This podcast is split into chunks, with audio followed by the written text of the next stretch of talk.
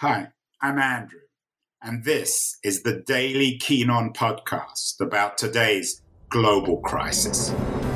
The coronavirus pandemic is dramatically disrupting not only our own daily lives, but also society itself.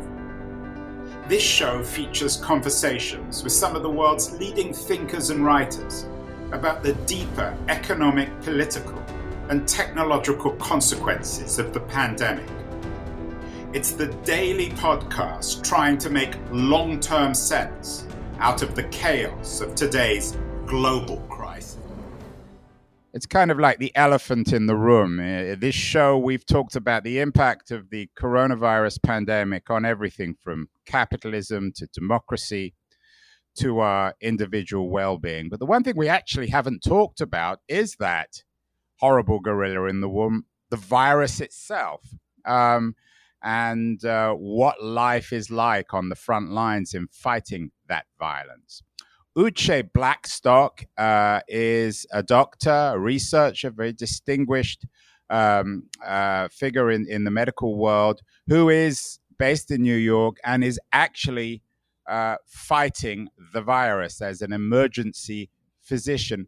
Uche, perhaps very briefly, you could tell our listeners a little bit about what you are doing now and what you've done in your medical career. Sure. So right now I've been working essentially, as you said, on the front line, seeing patients 2 to 3 times a week, long shifts, about 12-hour shifts. I would say in mid-March, everything sort of changed. We were ending flu season and our patient numbers were going down. We were recovering from flu season. Then all of a sudden, we just started seeing many very, very sick patients, many of them complaining of fever, cough, and very concerningly, shortness of breath and chest tightness. And I even talked to some of my colleagues who have been practicing emergency medicine for over 35 years. I mean, I myself have been practicing for 10 years, but, you know, they all said that they'd never seen anything like the coronavirus pandemic in terms of, you know, how sick our patients are, and as well as the number, just the sheer volume of patients coming in to seek help. And one other thing I noticed, you know, I work at several sites in central Brooklyn, and we noticed really a change in the demographics of our patient population. Typically, we care for a very racially and socioeconomically diverse patient pool, but we noticed that as the pandemic went on, that more of our patients were, you know, Black and Latino. Many of them, many, in fact, were essential workers. They worked for the subway or they were bus drivers. Many of them also were food delivery had food delivery jobs for, Seamless or Grubhub, these food apps. And so many of them were, despite the shelter-in-place order that we had in New York, many of them were still being exposed, so to speak, and on the front lines as well. And so we just had some numbers come out from New York City and New York State Departments of Health, really confirming that we're seeing a very disparate impact of coronavirus on Black and Brown communities in New York City. And that is being really echoed in cities across the United States at this time. Dr. Blackstock, before we get on perhaps to the politics of the virus, what's it like? What are these hospitals like? Everyone has seen the stories about them on television and social media, but very few people, and we've all been lucky if we haven't been in these hospitals, of course. Is it as awful, as bleak, as chaotic as we've been told to believe? So, you know, I would say that, you know, at the apex of the pandemic here in New York City, which is the epicenter in the United States, that things were very, very bad. Things were very bad. There was concern even within a few days that we'd be running out of ventilators for patients and that healthcare workers would be running out of personal protective equipment, otherwise known as PPE. So a few weeks ago, things were quite dire here. And I know it's very hard for people to understand, especially seeing images on the news and not being there in person to see the suffering, but it really was quite profound, the number of patients and how sick they came in. And so I would say when you talk to many healthcare professionals here in New York City or throughout the country, even working on the front line, many of us are forever changed by the experience that we've had over the last few weeks. Have you read Camus' Plague? Did you? I have not. Because that's a book which in some ways is about the impact of a plague, a pandemic on physicians. Interesting, because I will say that, it's interesting because, in our medical training, many of us, we don't really have the opportunity to talk a lot about our feelings and our emotions going, taking care of people, especially in the emergency department. We're used to patients being very sick. We're used to patients dying, but this was on really another scale. And, I don't know if you've heard, but I even had a physician colleague recently commit suicide last week. And that was someone who had been working in the emergency department in a leadership role as well, had contracted coronavirus and then was on leave. And so I think that we also have to think about how our healthcare systems, how are we caring for healthcare workers, and especially when we have crises, to really ensure that they have the adequate emotional and psychological support. We'll definitely come on to that. But one more question about life on the front line.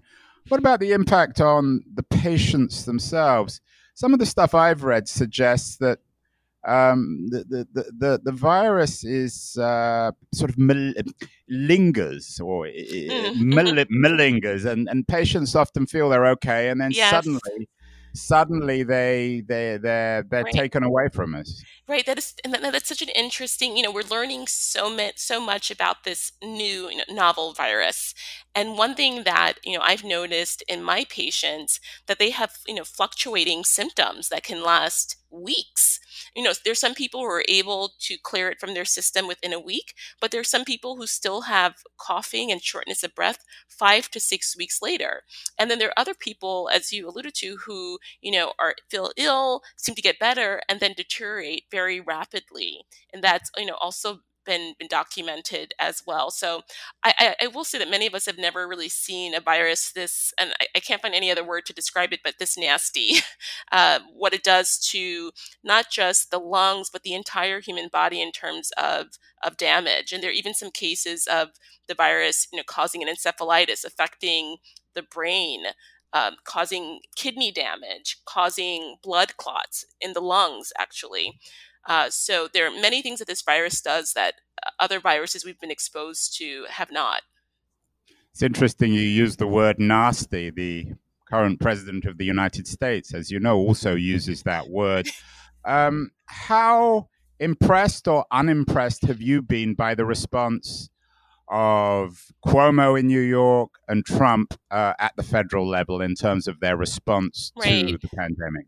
Right. So, obviously, definitely being a healthcare worker and being someone who's concerned about having, the appropriate resources, including testing and personal protective equipment, I was very, very disappointed by the Trump administration's response to coronavirus, especially given that we had adequate time and knowledge about the virus, and we'd been notified by the World Health Organization about this, this virus coming out of Wuhan province. And so when I think about, the number of deaths that we've seen at this point in the United States, and I think about if we had shelter in place weeks earlier, if we had had the ability to have widespread testing, which we know is really key to mitigating the spread of the virus in pandemics like this. It's really painful. It's really painful to think about the number of lives that could have been saved. And I think what's also painful is just the acknowledgement now that we are going to be in this new abnormal, so to speak, until we have a vaccine. And I think that was just sort of settling into my mind in the last week, because we really failed on so many fronts, especially in terms of testing and contact tracing, which is when you trace all of the people an infected person have come in contact with and make sure that they self-isolate. So these are just basic public health interventions that some countries like China have, you know, were able to enforce right away, and that the United States did a very poor job doing. I would say in terms of my own Governor Cuomo, I would say definitely overall I've been pleased with his leadership in this time. I think that, you know, there's some, I definitely had some issues with how he addressed the issue of homeless in our subways. You know, I don't know if you've heard, but in the subway system in New York City, now it's being closed between 1 a.m. and 5 a.m. And as a result, thousands of homeless people now have nowhere to go. And so that really should have been thought through, I think, a little bit better. But overall, Governor Cuomo has done an excellent job. And I think you can even see that in the trends now in terms of the cases, hospitalizations, and death rates from coronavirus in New York City. We are actually doing very, very well. We're trending downwards and in the right direction, whereas the bulk of the rest of the country, their cases are going up. And so I'm really proud of New Yorkers and leadership in this state as well. I'm not putting words in your mouth, of course, but it seems as if you're suggesting that the Trump administration has blood on its hands in terms of its failure, its incompetence of dealing with the pandemic. So what do you make of its determination, it would seem, to move forward, to put America back to work, to suggest that the worst is over?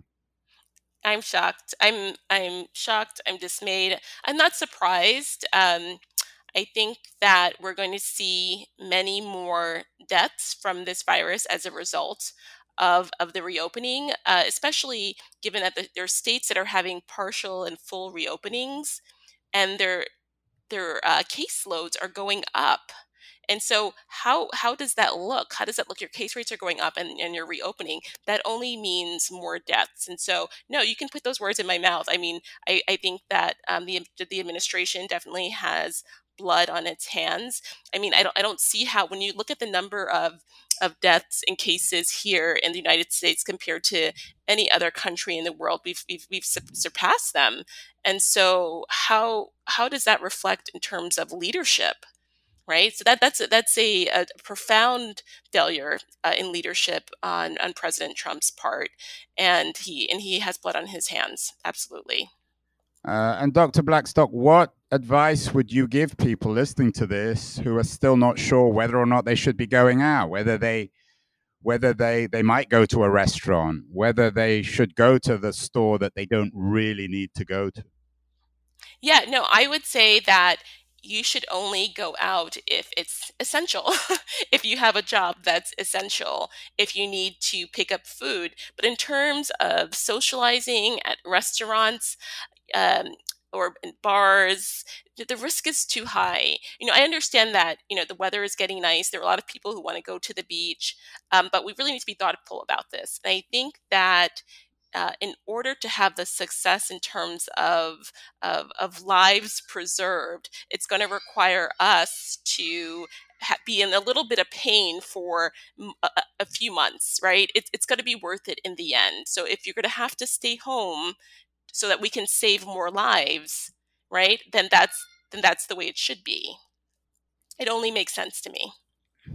Let's go back to the racial disparities that you mentioned earlier. There are some people who are suggesting that this administration's seeming indifference now to the pandemic, this suggestion that we're over the worst, is somehow connected with the fact that it's affecting minority populations much more dramatically, particularly Black and brown people who are working. Do you think there's something in that, or is that just coincidental, given its bad history on the race and race relations front? Well, what I would say is nothing is coincidental when it comes to this administration or systems that oppress marginalized groups. I will also say that the federal response to addressing these racial disparities that we've been seeing in preliminary data, which has been quite damning, has been quite anemic. You know, I think that, you know, we have been waiting for guidance from Health and Human Services and the Center for Disease Control on how we can move forward in this moment.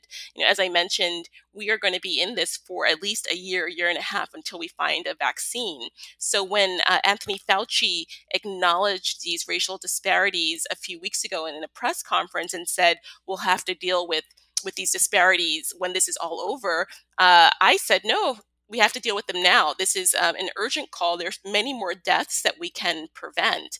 And so when we look at these communities and the communities affected, what we can say is we should be allocating resources equitably. So if there are certain communities that are hotspots, we should be sending testing to those sites, to those areas. We should be sending contact tracing. We should be ensuring that the healthcare institutions in those neighborhoods have the adequate resources, healthcare workers, oxygen, ventilators, to care for the people in those communities. And so I have not even seen even a simple plan such as that put out by HHS or CDC. And so that's been incredibly disappointing. I think it's going to really be up to state and local authorities working with public health experts on this, really to address the disparities state by state. When this thing is over, hopefully, it will be over eventually anyway.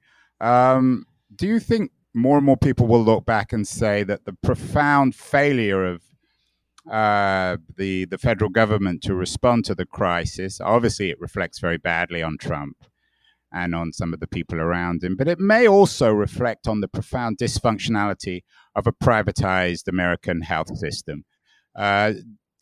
Is this the straw, and it's a horrible straw, that broke the camel's back when it comes to the American privatized health system? That remains to be seen, but I definitely think this is like the best case example of why we need, you know, universal health care. I can't think of any better reason for this, because exactly as you alluded to, when you look back, we have the federal government has disinvested in the public health infrastructure. Many of the issues that we had relating to testing supplies were because we have, private companies making these supplies, and there's a bureaucracy in terms of getting the testing supplies approved. That the system is broken, and I'm hoping that this is really will be a turning point in a positive way for us to really address the structural issues that have left us with a healthcare system that has not been able to care for patients adequately. I mean, even before this, of all industrialized countries, this country has the worst health outcomes, regardless of race, compared to other countries. And so, that is saying something. It's astonishing. Finally, perhaps to cheer us up a little bit, what's your sense on fixing this thing, whether it's drugs that will keep people alive or in the longer run, a vaccine? Should we be realistic about those things? No, absolutely. I mean, there are a lot of very smart people working on this throughout the world. And I'm confident that it's probably going to be a vaccine before we'll find a treatment. And so again, the earliest that we can hope for is about 12 months from now. And so I'm going to really think positive about this. And I think until then, we'll just have to adjust to our new abnormal, and whether that's wearing masks, socially distancing, and trying to maintain until we have a vaccine that can help all of us out. And Dr. Blackstock, finally, even heroes like you need a little bit of downtime. You can't work all the time. Is there a book or two that keeps you going in these dark times that you might share with our listeners that they might also have a look at? Oh, sure. I don't know if this book is necessarily a book that'll make you feel good, but it's a really interesting book by Harriet Washington, who wrote a book called Medical Apartheid. Her most recent book is called A Terrible Thing to Waste. environmental racism and its assault on the American mind. And it really is just a brilliant book for people who want to really understand how, environmental racism actually affects health outcomes. Well, I really want to thank you on behalf of my listeners as well for doing what you're doing and keeping going. And I really hope you keep well. And perhaps when all this is over, you can come back on the show and talk about more concretely what we've learned from all this. Absolutely. I would love to. And thank you so much for having me. You've been listening to Keynote, hosted by me, Andrew Key. Make sure to join us the rest of this season as we explore how to fix capitalism. Make sure to visit us at lithub.com, where you can subscribe to the show in iTunes, Stitcher, Spotify, or wherever you listen to your podcasts. While you're at it, if you enjoyed what you heard, we'd appreciate a rating on iTunes. Or if you'd simply tell a friend about the show, that would also help too. Today's episode was produced and edited by Justin Alvarez and the team at LitHub Radio. See you next week, and thanks so much for listening.